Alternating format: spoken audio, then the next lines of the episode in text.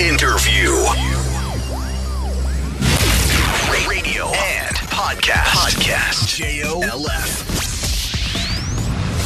The Deep. 日本放送リポビタン4スポーツプレゼンツザ・ディープスポーツライターの金子達人ですこのポッドキャストはアスリートの方たちをゲストにお迎えして心の奥底にある熱い思い魂のワンプレー一瞬の駆け引き。誰もが知る名シーンの裏側など深く踏み込んだディープなエピソードに迫ります。ラジオの日本放送で毎週日曜日の夜8時からお送りしているザ・ディープ。ポッドキャストでは放送ではお届けしきれなかったさらにディープな話を追加してお送りします。今回のゲストはオリックス・バファローズ山岡大輔投手です。まあもう山岡投手といえば何といっても僕の中では昨年の日本シリーズ第5戦。ここで出てくるか。ここで抑えるか。ここで勝つかと。これは流れを一気にオリックスに持っていったんじゃないか。というあの俗に言う山岡の17球というやつですね。第5戦。これが強く強く印象に残っております。であの試合に関して言うとあまりにもいろんなことがありすぎてメディアの方も山岡さんにそこまでこう聞けてない聞いても各紹介する余裕がないということでだいぶあのおざなりにされちゃってた感がありますので今日はそこをじっくり聞いてみたいと思ってます。この後山岡大輔投手登場です。どうぞお楽しみに。リポビタン4スポーツプレゼンツザ・ディープ。この時間はスポーツを愛するあなたにリポビタン4スポーツがお送りします。その一球で将来を期待される人がいる。その一球を固唾を飲んで見守る瞳がある。その一センチで憧れの選手と同じ舞台に立つことを許される人がいる。その一センチを支え続けてきたいくつもの言葉があるその一本でその一発で人生なんて変えられる。その覚悟があるからこそ。その熱量があるからこそ。アスリートなんだ。その一瞬に全てを出し切れ。大正製薬はスポーツ栄養の分野に着目し勝負に挑むアスリートのための赤いリポビタン。リポビタン4スポーツを開発しました全てのラインナップでアンチドーピング認証を取得。あらゆるシーンでの栄養摂取をサポートします。リポビタン4スポーツ大正製薬です。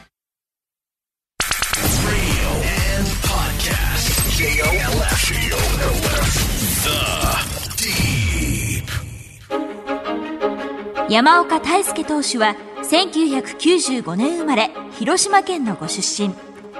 瀬戸内高校から東京ガスを経て2017年ドラフト1位でオリックス・バファローズに入団。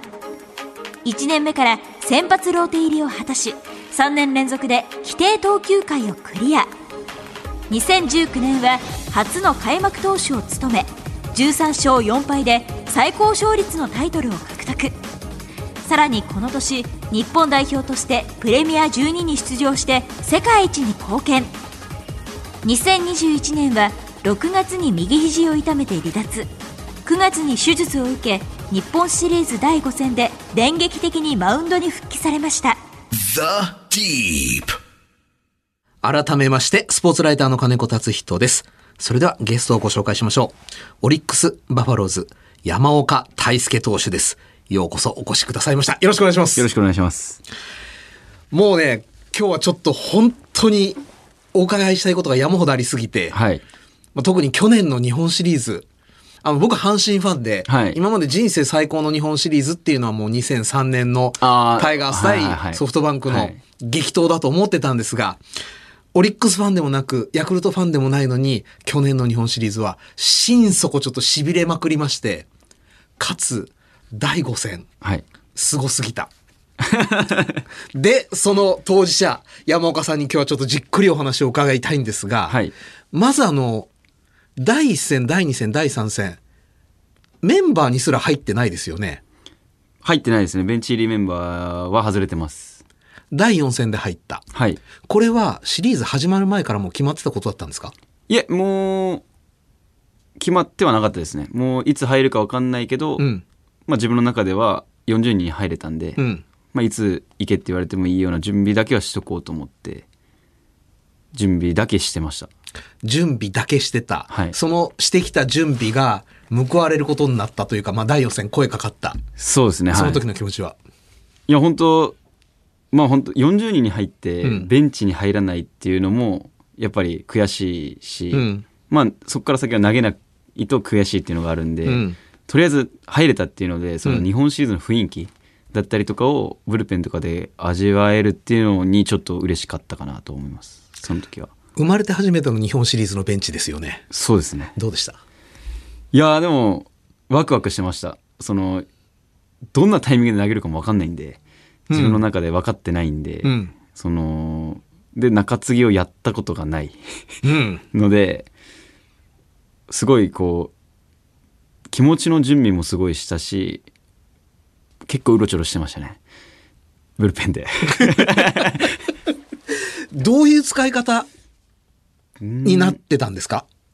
まあ一応言われてたのは、うんえーまあどの場面でも行くとは一応言われてて、どの場面でも？どの場面でも行くからその準備はしてしておいてくれって言われてたんですけど、まあやっぱり今までのそのシシリーズの前、うんシーズン中の使い方っていうか、うん。のもあるんで、まあビハインドとか、うんその半年ぶりぐらいの復帰なんで、うん大量点差、うん。勝ってても負けてても大量点差のところから入るのかなとは、まあ言われてたし、うんその周りの選手からも。うん。で自分でもまあそこがまあ一番可能性はあるかなと思ってましたね。試運転な状況を予想してたわけですね。そうですねやっぱりこう勝ちパターンだったりとか、うん今まで投げてきた選手がいるんで、うん。そこにはやっぱり勝てないっていうか、うん。入れないだろうとは思ってたんでうん。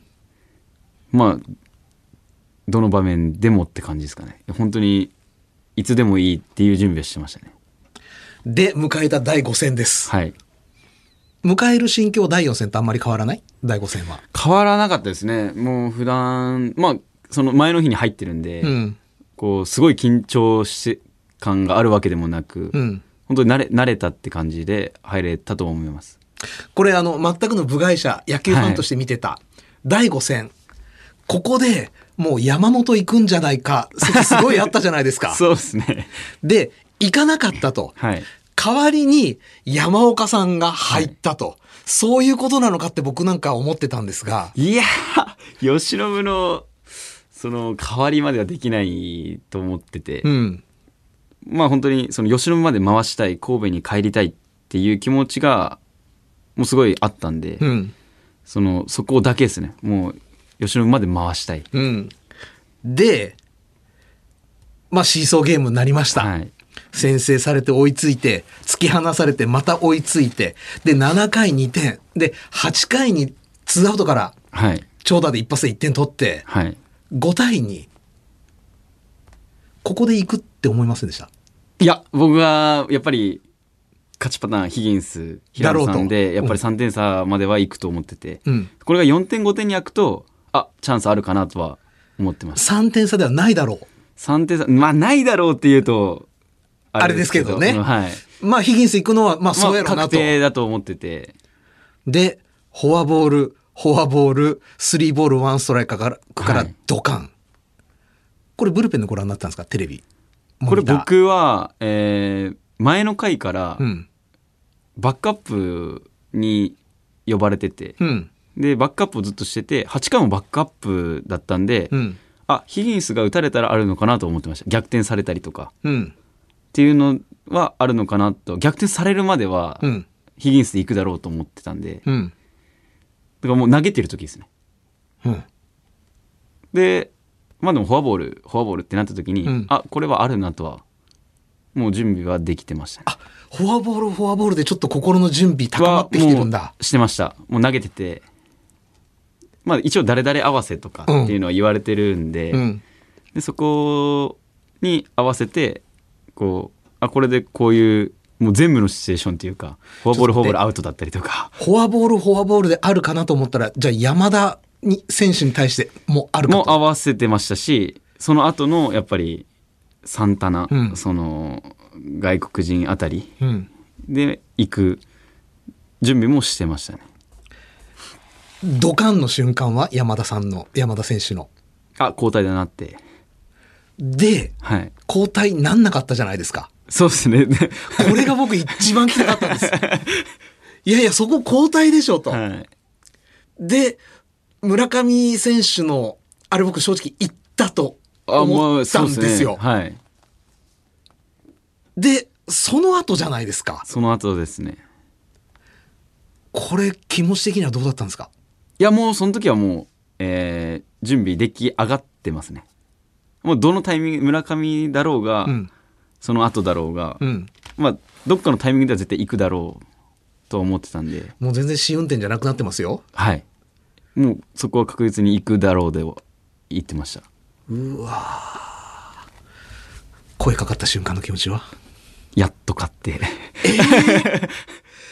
もうピリピリの状況ですよ。ピリピリの状況だったんでもうこのタイミングで流れを変えれればまだ逆転できるしその流れを変えたいなって気持ちで行きましたねよしと思って行ったんですけどうん。ベンチ出る時に、うん。なんかまあ中継ぎをやったことがないんであんまり、うんそのベンチから出ていくことってあんまりはいしたことがなくて、みんなから「行けよ頑張れよ」って言われるのかなと思ったらベンチ行った瞬間に結構もう周りがシーンってなっててそれはもうお通夜でしょ。お通夜でしょってなっててあこれは結構まずいんだなってでもまあそれで雰囲気を少しでも変えてやろうと思ってマウンドには行きましたあの、どんなプロ野球選手でも開幕戦は緊張するっていうじゃないですか。あそうですねの年の初登板は緊張する。何ヶ月空いてたんでしたっけ？6ヶ月ぐらいその一軍の試合からは半年ぐらい空いてたかなと思うんですけど。実質もう初登板みたいなもんじゃないですか。そうですね。それがいきなり日本シリーズのはい。8回の裏、はい。え5対5。5対5めちゃくちゃいい場面だなって思いましたけどね。え、緊張は？緊張はまあワクワク感はありましたけどおいおい。どうしようとかっていうのはなかったです。もう打たれても自分で負ける。自分で日本シリーズが終わる。で抑えれば勝てる流れを変えれるっていうのもあったんで、うん。自分の中で。もうその2択だけだったんでもうこれは抑えるしかないなって。もう本当ワンアウト取ってくれたんで。ね 大きなセンターフライでね。はい。ツーアウトだけだったんで取るの。そのワンアウトちょっと大きかったですか？山岡さん大きかったですね。やっぱノーアウトで行くのとやっぱランナーがいる状態で行くとかってなるとまた多分考え方も変わってくると思うんでランナーがいない状況で回してもらえたんでそれは結構でかかったかなと思いますけど。いや、外部から見てると、いやいやもう、スリーラン打たれた時点で交代でしょって思ったし、はい。一泊空いたので、え、ここで山岡使うの？大丈夫な？確かにそうですね。いや気持ち的にも乗りにくいし、はい。でも関係なかったのね。関係なかったですね。おいしいなって思ってましたあの時は。まっすぐから入られましたよね。はい。決めてたんですか？いや決めてないですね。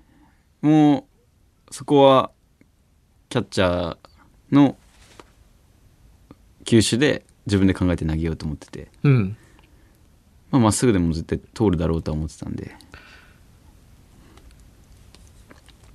投げた瞬間の感触、どうでした？久しぶりのピッチングですよい。や力んでましたねやっぱり力んでた力は入ってま入ってました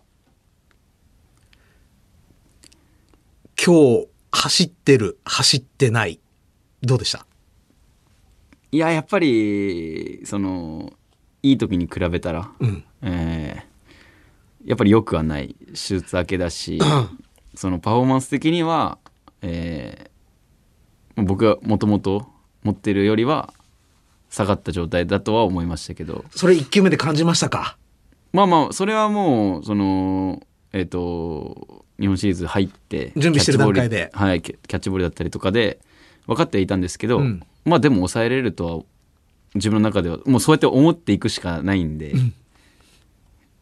まあ1球目投げた時にあ力んでるなっていうかでもまあ1点返さなかったら別にいいなっていうのでまあ割り切りじゃないですけど。でも力んでるなっていうのをちゃんと上から見て感じてはいるわけですね。感じてはいましたね。はい。わけわかんなくはなってないんだ。わけわかんなくはなってないです。山岡さんってわけわかんわかんなくなったりしない人？しない人だと思いますね。あんまりそういう場面に出くわしたことがないです。どうしようみたいな。例えば負けたら人生終わりの高校野球でも？はなかったですね。田口投手投げ合ってる時も？はい図太い人？どうなんですかね？図太いはいなんかこううまくうん割り切れてる人っていうかあこう引きずりもしないし、あ。うん。その今持ってるパフォーマンス以上見ることもない人で自分に酔ったりもしないんだ。あしないですねだからあんまり緊張もしないあの、あの空気の中でも。はい不安とかやっぱりこれ以上のパフォーマンスを出さないとって思った時に僕は緊張が生まれると思ってて。うん。そのドキドキとかワクワクじゃないじゃないですか、みうん。皆が言う緊張って。打たれたらどうしようとか。ごめんなさい。それね、あの、プロ野球のあのマウンドに立った人じゃないとわからない。なんか不安こうあここで失敗したらどうしようとか、ん。まあ、なんかそのまあ喋っててもそうだし、うんうまく言えなかったらどうしようみたいなのは大体不安とかから来る緊張はあんまり僕は良くないなって思ってて、うん。でもそれってそれ以上自分が持ってる以上のことを出そうとするとそれが生まれるのかなってちゃんとコントロールできてますね、メンタル。はいあの状況で。もうここまででこの状況の肘でここまでしか出ないだったらこれで抑えればいいっていうような割り切りはしてましたこれ以上150キロ投げてやろうとか全部三振取ってやろうっていうのは現状無理。だからまあゼロで帰れば流れは来るって思ってたんで。で、ちょっと泳がしてのセカンドライナーですよね、あれ。ライナーですね。あ紙一重ですけどね。あれ紙一重？はい紙一重です。ああもうあれでついてるなとは思いました。抜けなかったんで。芯食われた感じはあったんですね、じゃあ。芯っていうかまああのー多分先の方だったと思うんですけど、うん飛んだところがちょっと悪いなって打たれた瞬間に打たれた瞬間、うわっとは思ったんだ。うわっとは思いましたでもちょうどそこにセカンドがいたんでうん。あこれはついてるなっていうかまず1個アウト取れたこと自体がもうこれはゼロで帰れるとは思いましたねで、あと一つのアウト。はい歩かせましたよね、次。はいあもうあれは歩かしてもいいなとは思いました中村さんでしたっけ？そう。中村を歩かせてねオスナオスナで勝負ですよねこれはなぜ？いやまあその中村さんで切りたいとも思ってましたし、うんただカウントが悪くなってその乗せたくなかった中村さんこのシリーズ結構いいとこで打ってるし、うんうんでやっぱキャッチャーであと1回しか攻撃がないってなった時に、うん。もうアウトに打ち取るか何もさせないかうん。しかない打っちゃったら乗るかな。ヒットだとまたその波が上がるじゃないですか、うん。球場とかの、うん。だったらもうカウントが悪くなって歩かしてオスナで流れを持ってきたらいいかなとは僕の中では思ってました。その何人出しても3人までだったら出せる。とは思ってましたね。なんて冷静な。あんまりあんまりこうそそこまでやっちゃうとダメだとは思うんですけど。うん。流れ的にはまあでもただ一人とかだとカウントが悪くなってフォアボールが嫌がって打たれて長打とか、うん。ホームランが出ちゃうと最悪なんで、んもうそこだと乗ってるバッターはもう知らないっていうかでも、オスナも一発あるじゃないですか。はい東京ドームじゃないですか。そうですねこすっても入っちゃうじゃないですか。もうでも、そこはもう揺るがず。揺るがずまあどっちの方がこう確率が高いかなって考えた時は、うん。やっぱり僕の中ではオスナの方が高かったですね。アウトの取る確率は。で、きっちり平凡なレフトフライ。はい。もう最後はインコースで勝負しようって決めてましたね。で、詰まらせて、詰まらして。狙い通り。あ結構狙い通りでした。でトライさんも結構狙い通りだったのかなって。はサインもそれがパッて出たんで、あ。うん。あ一緒だなっていうのは感じましたね引き上げるベンチの雰囲気どうでした？いや、持ってこれたかな、少しは、とは思いました。その球場が傾きかけてたのを、まあ、フラットに戻したっていうか、出てくる時の静まり返ったはい。嫌な感じはちょっと消えてたんだ、じゃあ。消えてましたね。で、出た時に、やっぱり、ファンの方がやっぱり、かなり、こう、まあ、むなんか自分の感覚ですけど、うん迎えてくれたっていうか、ヤクルトのファンの方も、お帰り感ちょっとありましたよね。はい拍手してもらえたりしたんで、うん。すごいそれが嬉しかったし、まあ、それでちょっと変わったかなとはそのホームランとかのこうあーってなってるのが、うん球場全体が盛り上がってくれたかなとは思ったんで、うん。まあ、すごいいい、まあ、僕の中でゼロで抑えて帰ってるんで、うん。まあ、良かったかなと思いますけどもう、あの回でお役御免っていうのは決まってたんですか？あ決まってましたもうもしかしたらあのオスナが出ても交代だったかなって球数にも制限を多分かけてたみたいなんで。17球でしたよね、投げはい、たの。20超えると変えようか変えまいかって感じじゃなかったんですかね多分ですけどうわ。うわうわうわ。やっぱ30球までは投げさせないとも言われてたんでまたぎはない1イニングだけの勝負、それはもうあらかじめ分かってマウンドの上がってるわけですね。はいまあ、僕自身は行く気でいますけどおうやっぱり変えるのはコーチだったり監督なんでうん。無理だけはしないようにっていうのがあったんでで、9回の裏にまたドカンと一発、はいすごいのが出て、勝ち投手。はいあの、勝ち投手ってのはやっぱり嬉しいものですか？嬉しいですねまあラッキーでしたし、うん。その日本シリーズの勝ちってやっぱ毎年4人しかつかない4勝なんで、うん。それをまあどんな形であれ取れたっていうのはすごい嬉しかったですね。その取れる時ってあんまり多分こうないような世界だと思うんで。で、神戸へ帰ろうっていう、はい。これが叶いました。ところがさっきちょっと打ち合わせの時に来たら、第6戦は、あ、第7、え、第6戦です6ね。戦ですね。メンバーから外れてる。はい、入ってないです。これは、予定通り？予定通り、まあ最初はどどうするかっていうので、寒さとか、まあね。はい。もうすごく監督だったり、コーチだったりが、すごく大事に考えてくれたっていうか、その僕のコンディションとかよりも、うん。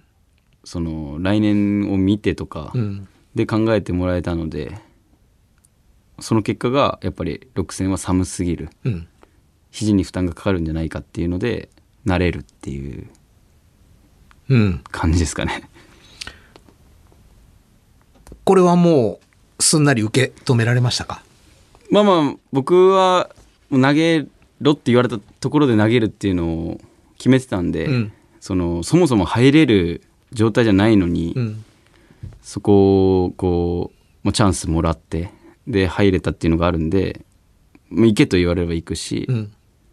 今日はって言われるともう応援側に回るっていうかそこは全然受け入れ受け入れれたっていうか、まあ、7戦でって言われてたんで7戦で？7戦まで回ってきてくれとは思ってたんですけどじゃあ第6戦、勝ってたらあったんだ、第7戦。まあまあ点差とかもありますし状況次第ですけど。宮城山岡リレーが。まああったかもしれないですね。わじゃあもう第6戦祈ってたでしょ第6戦はしかも延長まで行ったんでね。もう勝ちたいのはみんな一緒ですけど、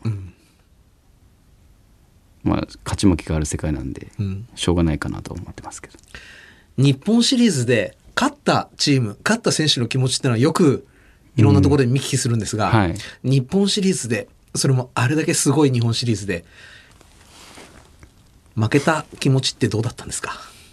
いやーまあそのもちろん悔しいですしその来年やり返したいっていう気持ちもかなりありましたけど後味悪いなっていうか すごい優勝して、その25年ぶりかなんかに優勝して、すごいこうやったってなってるのが 一番最後に負けると一番最後に引きずっちゃう。まあ気持ちにもなる去年のプロ野球で一番最後に負けたチームですもんね。そうなんですよね。それで、まあ、後味が悪いというか、うん。一番上がって一番落ち落ちるっていう ああこれもあるんだっていうのはすごい去年気持ちの中でありましたね、切り替えは？まあ、切り替えはできましできました。全然やっぱりもう来年絶対に日本一取りたいっていうのをもうすごい思いましたし、だかうん。ら引きずることはなかったですね。もちろん優勝したんだっていうのもありますし、うんもうそこを大前提にまず考えて、うん。でも日本一だけには来年なりたいっていうか The Deep. 今年はいかがでしょう？オリックス。いやもちろん2連覇連覇できるのは、まあ、オリックスしかないはい。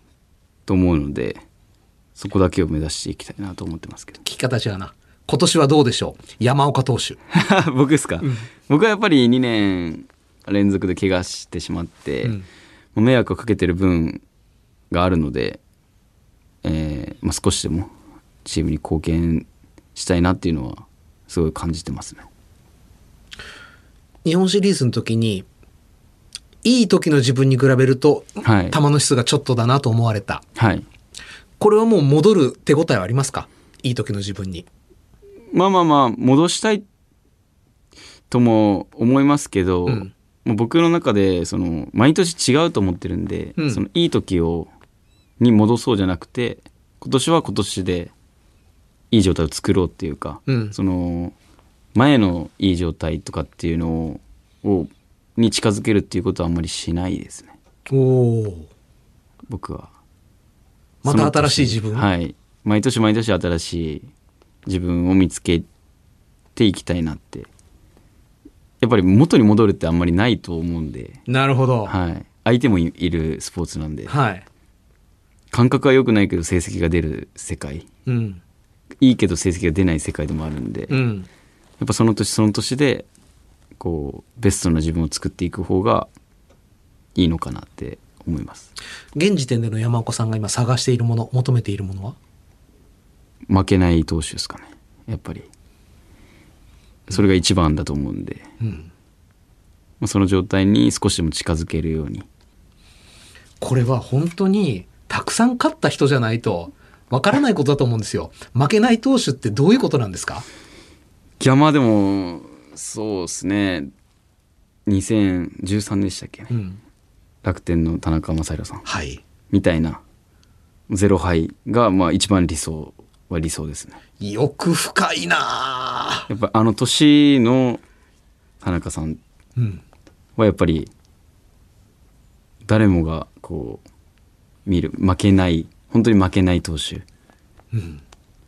彼もすごかったし、彼が投げてる時の楽天の異様な踏ん張りってありましたよね。はいああいう風な選手になりたいっていうかはすごく思いますそれは絶対的な存在になんないと、はいこいつが投げてる時には負けられないってなかなか思ってもらえないですよね。そうですねはい投げてるだけじゃ済まないですよね、これ。はい。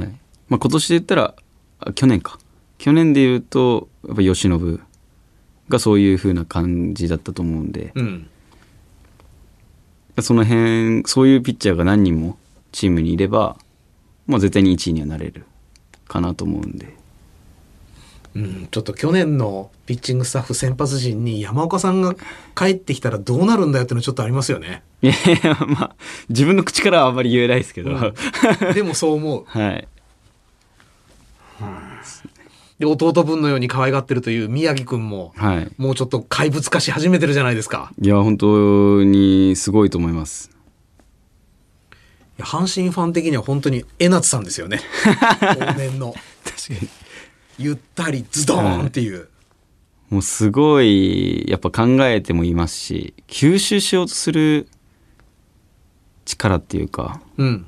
がすごいなって、取り入れようとする力もすごいですし、うんでも、自分を持ってるっていうのってあんまりそういう人っていないと思うんで。やっと成人になったばかりのお子ちゃまじゃないですか、言ったら。そうですね。だって、まだ山岡さんは社会人時代でしょ？彼の年そうですはい2年目なんでねえ。その頃、今の自分って想像されてました？東京ガス時代。うーん。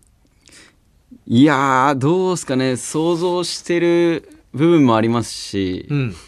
まあ想像してなかった部分もやっぱりあります。正直ね、もう散々パラ言われてると思うんですよ。はい。ピッチャーとしては、身長が大きくない。で、時々、そういう言葉にぐさっと来ちゃったりすることとか、なかったんですか？ないですね。ないんや。はい。小さいからまあ大きくなったことがないんで何とも言えないですけどずっとちっちゃいままなんであのーその大きい人っていうのがちょっと分かんないですけど、うん。大きくなった自分が分かんないんで。分かんないですけど僕はち小さかったからここまで野球に対して考えることもできたしその今の能力を出せてるとも思ってますやっぱり人よりも何倍も力使わないといけない部分もあると思うんでうん。やっぱり大きい人に比べたらパワーがないはい。持ってるその母体っていうかうん。持ってるものが少ないわけなんで、うんその少ないのをどうやって 100%120% 出せるかをずっと考えてやってこれたから今この体でも投げれるっていうのが作れたとも思ってるんで、うんその大きくなりたいと思ったこともないですけど、うん。今大きくなりたいですね この考えを持った状態で今大きくなりたいですそれは鬼に金棒ですもんね。そしたらもっと速く速いスピードも投げれると思うしうん。とは思いますけど今172センチ交渉。はい、はい、小学校の時から小柄だったんですか？小さかったですね。あら。多分中学校1年生138とかしかなかったと思います。中1小 6? ぐらいの時多分140センチぐらいだった気がしますね。覚えてる範囲ですけど。でも球は速かった？いえ。うーん中学校とかは早くないですね多分。あれ？中3早いのかな？その標準が分かんないですねうん、きでも、隣町まで名が轟くような剛速球っていうあ感じではないんですね。然もうあの地域っすねあの野球部だったんでクラブクラブチームでもないですし、うん野球部の部活動でやってたんでうん。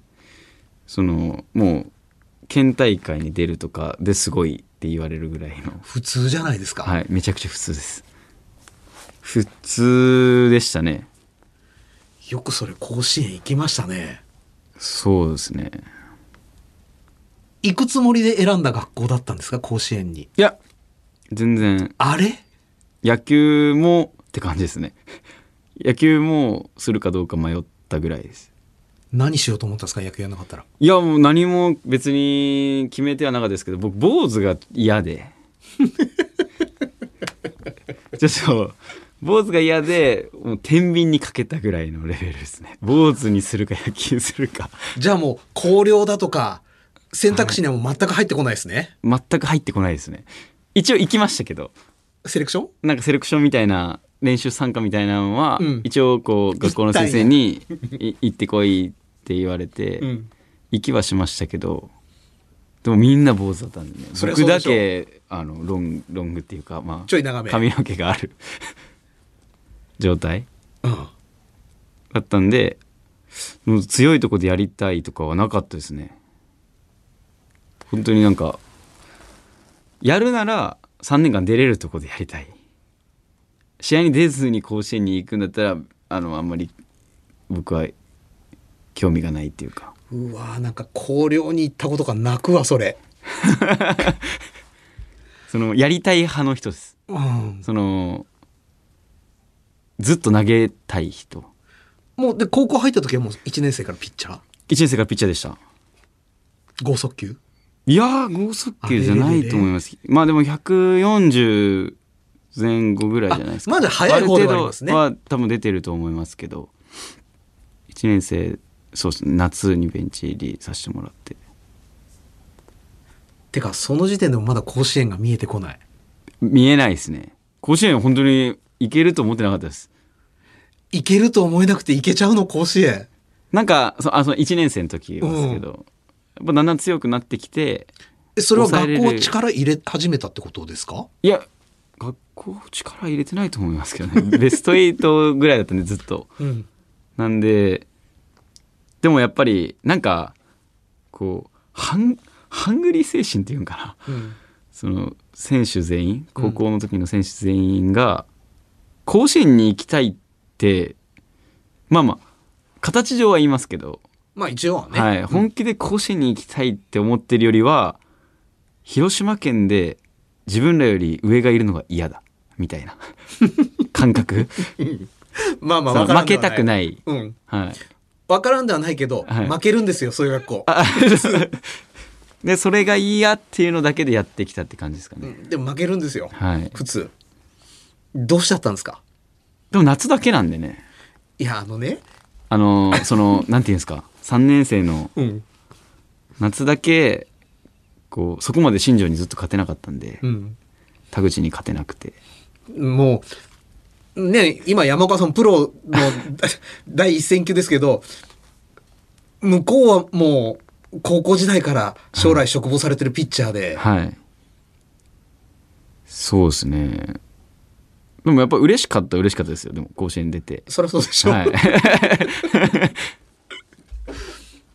で、日の丸もつけちゃうわけでしょ？それで。そうですね、はい。どういうこと？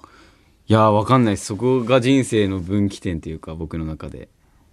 分岐点になった。なりましたね。高校、その甲子園出て、まあ、日本代表に入らせてもらって、で、そこからもう、ガーって、い行ったっていうか、うん、そこが一番、ターニングポイントっていうか、ななんていうんですかね、人生が変わった瞬間かなと。なぜ変わったんですか？やっぱ見えない世界が見えたっていうか、知らなかった世界？はい。プロを目指してるっていうか、プロに絶対に入る人間しかいない空間？代表で。東光学園松井くんとか。はい。森だったりとか、うん。まあ、渡辺亮とかうん。を見て、プロに行く人ってすごいんだなって。プロに行かない人？山岡さんは？に、そうですね、その松井とかを見てプロを一回辞めたっていうか、それは本当なんですね？はい。社会人に行こう社会人で時間を積んでプロへっていうこと？あのなんか松井のボールを見た時に、うん。勝てないなって思ってそのスライダーは自信があったんでその時は、うん。スライダー負けてないだろうなって思ったんですけどまっすぐを見た時にあこの人がプロで活躍する人なのかなって思ってでももしこの人がプロで活躍できなかったら僕は絶対ダメだと思って、だったらせめて3年間でうん。このボールに近づけるようにまっすぐを行こうっていうのとまあガスの監督さんに心をやられたっていうのもありますけど。ほう。はい。その 2, 二択っすね。2択っていうかまあその2つっすね。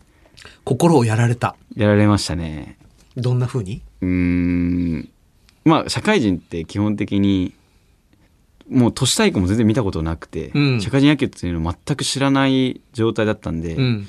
そのどんな野球をするとかも分かんなくてで社会人で5月のじとか6月の時点でもう内定が決まってるうん。入る選手も決まってる状態だでだからもう甲子園始まる前にプロ待ちっていうんですかね、うん。そのプロ締めかからなかったらうん行くとかっていうのがガスはできなくて東京ガス、うん僕の時はでも選ばないといけないっていう状況うん。それを、まあ、待ってもらってっていうか僕10月に決まったんでうわ。ドラフト後に決まっドラフト前かな？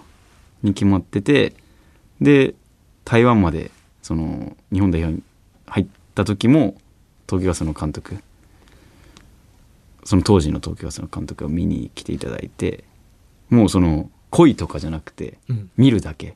頑張ってねっていうだけでうん。それでずっとやってて最後はまあなんかちょうど石川さんロッテの石川さんがプロに行く年で、そのピッチャーが少なくなるいなくなるからその3年でいいって言われて3年間だけ力貸してくれって言われたのがもうそれで行きますって言いましたその3年後には絶対にプロに行かすから3年間だけ力を貸してくれって言われて僕はそれで決めましたガスに行こうってもうプロ志望届出さずに山岡さんの中では、もうそもそもプロっていうのが遠すぎる、諦めかけてたわけですよね、もまあまあまあその行きたい気持ちと、う。うん。無理やろまあっていうのと。はいあ活躍できんのかなっていう気持ちとやっぱりそのここで行かないといつ行くんだろうみたいなのがあったんで、うん。それの葛藤だ葛藤でしたねでも3年間だけって言われたらなんかこう、ピシッて決まりますよね、目標。んなんかその目標も決まりましたし力を貸してくれっていうそこまでこう必要とさしてくれるっていうことがあんまりなかったんでその人生の中でうわあ、人たらしだ。なんでもうまあそこまで言うなら、ん行きたいなっていうかで追いかけてきてくれてるんでずっと、まあ、それでも決めましたね The Deep. まあ今回あの、山岡さん、実はラジオはいご出演初めてということで、初めてですねあのー全国の山岡ファンの方からいっぱい質問いただいてますんで、はいちょっとご紹介させていただきますね。はいえー京都市のラジオネーム、織姫育成中。いつも応援してます。山岡投手はグラブの色を青や赤、黒など毎年変えられているイメージですが、毎年のグラブの色はどうやって決めているのですか？また、来シーズンの使用カラーは決まってますか？うーん。正直なところ色のこだわりはないです。変えてるくせに？変えてるかなり変えてますけど。じゃあ何にあるんですか？重さだったりとか形。型。型ですね。基本的に自分が一番変えてるのは。重さ重さも大事ですねちなみに、一昨年から去年にかけては、どんなところを変えたんですか？えー、一昨年から去年だと重さまあ重さもうんこの、その日によって、重すぎればいい、軽すぎればいいってもんじゃないのね。はいもう感覚ですはめた時の今日これでいきたいっていうその感覚 もう感覚の世界グラブ作る人大変。はい。だから、あの、軽いの、重いの、普通の、みたいな。ある程度の何グラム、何グラム、何グラムっていうのを作っといて、うん。その中から一番今日、この自分の体のコンディションに合う。体の一部だと思ってる。じゃあその日によって違うんだ、グラブ。違います。で、雨に濡れたらもう使いません。え？どうすんの？そのグラブ。あ、もう、その、乾いた時に、重さが変わってなければ使いますけど、うんちょっとでも重くなって、雨染み込んで重くなったりとか、だと、合わなくなっちゃうんで、らグラグラブ年間でかなり作りますね。そうなんですか？はい。雨とか、だからオイルも塗らないです。ええそれで重さが変わるのも嫌なんで。じゃあもう基本、出来たて新品、新品で。ちょっと馴染んだ。もう馴染む、この硬さも欲しいんで。は、あ一シーズンどころか何年も使う人がいるかと思えば、山岡さんはシーズンに何個も。そうですね。去年から今年の変更点は？えー、ちょっと、ち、小さめっていうのかな？感覚伝わるかな？伝わるかな、ラジオで。難しいな。ちょっと小さめっていうか、うんその、そうだよな。手の形を表せれないから難しいですね。理由は？小さくした。えーっと、できればグローブをうん。つけて投げたくない。素手で投げたい。この、この力、なんていうんですか、握った力りする力をそのまま使いたいんで、グローブは邪魔ですね。グローブは邪魔なんで、できるだけ手にフィットした形でうん。作りたいっていうか、山岡さんじゃ投げるとき左手、握左手るんだ、左手の意識しかないですね。左手の意識しかない。はい。超変わってますけどこれはね、YouTube でやるべきだった。左手なんだ。左手の意識が強いです、僕は。だからグラブ大事なんだ。はい。その日によっても違うんだ。違いますね。ウィルソンさんでしたっけメーカー。はい。お世話になってますね、本当にそれは。はい、かなり。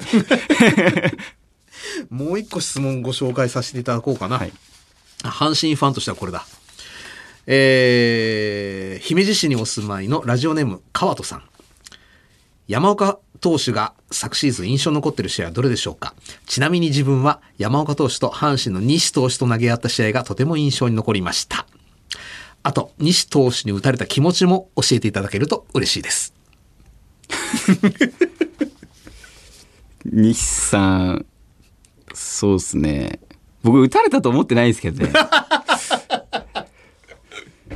いや、打った。確実にサードゴロだった気がするんですけど、跳ねちゃったんでね。跳ねましたねはいでもやっぱ楽しかったですね。その、すごく、まあ、オリックスの時も、まあ、阪神に行っても、うん。えー連絡ももらえますし、うん。すごい気にかけてもらえてるんで、その楽しかったです、投げ合えてて。まあ、いつかあるかなと思ってたんで、うん。その時は勝ちたいなと思ってて。なんで、うーん。まあ、打たれた気持ちは、どうかな。悔や、悔しさはなかったですよ、でも。ちなみにあの、山岡さん、はい。プロ野球通算のヒット数は？ゼロです。もう、バッティングが本当ダメで。それ高校時代から？はい。好き、まあ、好きじゃないっていうか、もう投げる、ほ本当に投げる専門職みたいな。珍しいっすね。はい。大体みんな4番でピッチャーじゃないですか、ピッチャーやってる人ってもうこのどうしてもバットにボールが当たる感覚を好きになれない。え、高校時代の打順は？いやでも多分8番とか7番とかじゃないですか。できるだけバットにああ当たってほしくないっていうか。なんていうんですかね。そのやっぱ投げるのが楽しいんで、うん。その今は、うん。プロになっては結構打ちたいなと思うんですけど、うん。やっぱ今まで練習してきてないから打てないですよね。なんかこの、打った後のん手の感覚が嫌だ。投げる時の。あの、こう、痺れたり。しびれたりとか、こう握ったりとか手袋をつけた時の感覚が、うん。ピッチングにそのまま残るのが嫌で、本当に根っからの多分投げる専門、それでも結構珍しいっすよね。みんなバッティング好きですね。好きですよね。うん。西さんとか偉いこっちゃ打ってますよ。めちゃくちゃ好きなんですよ。に、もう僕が見た中で、その、バッティング好きだなって思うのは、日産、吉信、宮城かな。幸さんも好きですけど、あらみんなやっぱバッティングしたがるから、普通に何何の練習もない時もするんですよ。ー。うん。いわかんないです、僕はその気持ちは。交流戦前も練習したりしない？いや、しますよ、バント。バントね。はい。でもバントも、バントも痛いんですよ。ね、痛いですよね。はい、痛いんであんまりまあチームのためにはやりますけど。できることなで、ら。はい、個人的にはやりたくない。これはちょっと今好シーズンきになりたい。いですけどね。どうしてもなんかその打ってめちゃくちゃまあ芯に当たって、うん。ホームランが入るとするじゃないですか、うん。バッティング練習で、うん。よりも投げてる方が気持ちがいいですよね。それはどうしても好きになれない。好きになれないって言ったらあれですかね。なんかその影響が出るのが嫌です。ホームラン打ちたいなと思いますけどうん。打った感触そう投げれなくなるまでやりたくないなっていうか。これは今シーズンの交流戦はちょっと楽天則本さんと オリックス山岡さんどっちが先にプロ入り一本打つかっていうのに注目えしたいな。則本さん打ってないんですか？ゼロだそうです。じゃあ大丈夫ですよまだ。一緒なんで。ええそうでしたか打ってないんだだそうです、えーさて引き続き番組ではゲストの方へのメッセージや質問をお待ちしておりますメールアドレスはアルファベット小文字で deep.1242.com です。番組ホームページ、ツイッターもありますので、そちらからもアクセスしてみてください。番組で採用された方には、対象製薬からリポビタン4スポーツ、ショット、ゼリー、パウダーの詰め合わせをプレゼントいたします。住所、お名前、電話番号をお忘れなく。対象製薬はスポーツ栄養の分野に着想を得て、運動後だけでなく、運動前や運動の合間など、適切なタイミングで適切な栄養素を合理的に摂取できる、リポビタン4スポーツを開発しました。勝負に挑みたい、そう願うすべてのアスリートを栄養面から支えます。山岡さんはどう使ってますか？夏のアイススラリほう。っていうそそれどういうものですか？冷凍させて、うん。すごい冷たく飲める飲めるっていうかゼリー夏場って飲み物もキンキンも良くないですよねなんでしょう僕の中でね。はい。キンでも常温だとやっぱり飲めない、ぬるいし。あはいってなった時にちょうどよく溶けてくれるっていうかあ。そのめちゃくちゃキンキンでもないし、うん。僕が使い使ったっていうか、まあ、使わせてもらいましたバントですら、はいピッチングに、感覚に影響するからできることならパスしたいはい山岡さんは、季節とかは、こだわりは好きな季節、苦手な季節。うーんだいぶ違いね。体的にってことですよね体的に。体的には夏が嫌いですやっぱり痩せちゃうんで痩せちゃう？はい。どんだけ食べてもダメで、まあ食べてないって言われたら食べてないかもしれないですけど、なんで、太りたい。太りたい。はい。今シーズンの目標は？体重ですか？えーと、まず、ピッチャーとして。いや、ピッチャーとしては本当に、あの、チームに少しでも、うんえー恩返しをしたいというか、2年分の、その、怪我の分を取り返したいっていうのもありますし、やっぱ連覇したい。その、僕らしかチャンスがないんで、うん。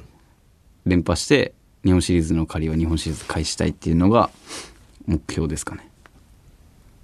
山岡さんメジャーとかには興味のない方なんですか？うーんまあ気持ちはそのメジャーってすごいなとかはありますけど、その想像がつかないですねまだ。おい。自分がメジャーに行って投げてるっていう想像がつかない。いやいや、日の丸つけて、プロでも戦ってるじゃないですか。いやーそのなんていうんですかねあ興味ないですね 今のところはいうわそのもうすごいなと思いますうん。でやってみたいなっていう気持ちも多少あるんですけど、うん。こうそこまで熱い気持ちではないですね興味本位ぐらい、うん。一日体験できたらいいなみたいな ぐらいまだあ、なんか、高校に入った頃の山岡さんがそのまま残ってる感じですね、それは。想像がつかないところでできないですよね僕がうん。そのあ日本でやっててあこれでこれだったら海外でもできるのかなって思わない限りは、うん。メジャーに行きたいとかっていうのをすごい熱く言えることはないのかなとはなるとしたら13年のマークになるしかないですね、じゃあ。そうですねそれだそしたら出てくるでしょまあ出てくるかどうかはちょっと分かんないですけど、うん。でもやっぱり日本でもまだまだなんで日本一になってないですもんね。はい。その自分としても全然まだまだなんでそこのレベルに達してないとまだ思ってるんでまあそこまでいければ気持ちは変わってくるのかなと思います。全然わかんないですね。あんまりメジャーに対してそのすごいな言ってる選手もすごいなかっこいいなと思いますけど、うん。自分がすごい行きたいなっていうのはあんまりまだ感じてないです。今現役ではい、一番嫌いなバッター？は甲斐さん。ソフトバンクの。なぜ？嫌いっていうかまあ苦苦手っていうかめちゃくちゃ打たれてます。そう？なんか何投げてもダメなんですよね。甲斐さんにちゃんと挨拶言ってるんですけどね。今日だけお願いしますって言いに行ってるんですけど毎回打たれるしなんか抑えたと思っても落ちちゃうんですそのポテンとかはい。どうやっても多分8割ぐらい7割8割ぐらい多分あると思います。通算打率。だって2割ちょっとの人でしょ？あの人。いやでも僕の中だと7割バッターですけどね。僕は結構本当に多分苦手なって言われたら苦手だと思ってないけど打たれてるすごいいい人なんですけどね。すごい挨拶行くんですけどそれもまたどうやっても打ち取らせてくれないです。まあまあ、今シーズンの楽しみをたっぷり作ってくださってありがとうございます。初めてのラジオいかがでしたいやか楽しかったです。また来てくださいね、はい。ぜひ。えーお時間となりました。ゲストはオリックスバファローズ山岡大輔投手でした。長い間、ありがとうございました。あ。りがとうございました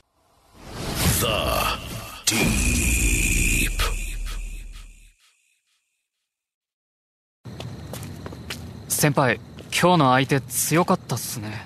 あと少しだったけどな。めちゃくちゃ悔しいっす。正直。まあな。え今飲んだ赤いやつスポーツ用のリポビタンっすよね。粉末の。そう。リポビタンパウダー4スポーツ。一袋飲む。アミノ酸とかクエン酸も入ってて水なしで飲めるし。いやいやまだ練習するんすか？軽くな。今日はさすがにいいんじゃないですか？悔しさって力にしないと腐っちゃうからさ。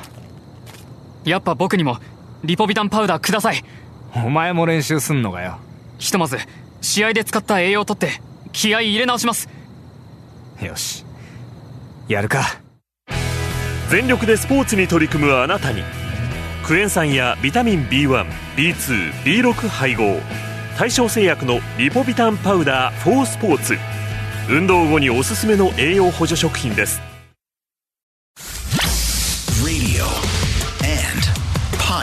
podcast. Podcast. J O L F. The Deep. ザ・ディープそろそろお別れの時間となりました銀行に勤めてる方は銀行員の匂いがするように外務省の方は外務省の匂いレストランのシェフはシェフの匂いなんかこう職業による匂いってのは僕あるもんだと思ってたんですが今日その思い込み根本的に打ち砕かれました。山岡大輔投手プロ野球選手それからピッチャーの匂いこんなにしない超一流がいるのかと本当にびっくりしました。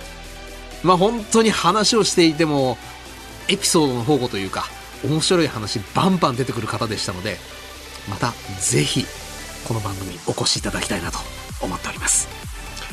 さてこの番組は毎週日曜日の夜8時から日本放送にてラジオ放送をお送りしています。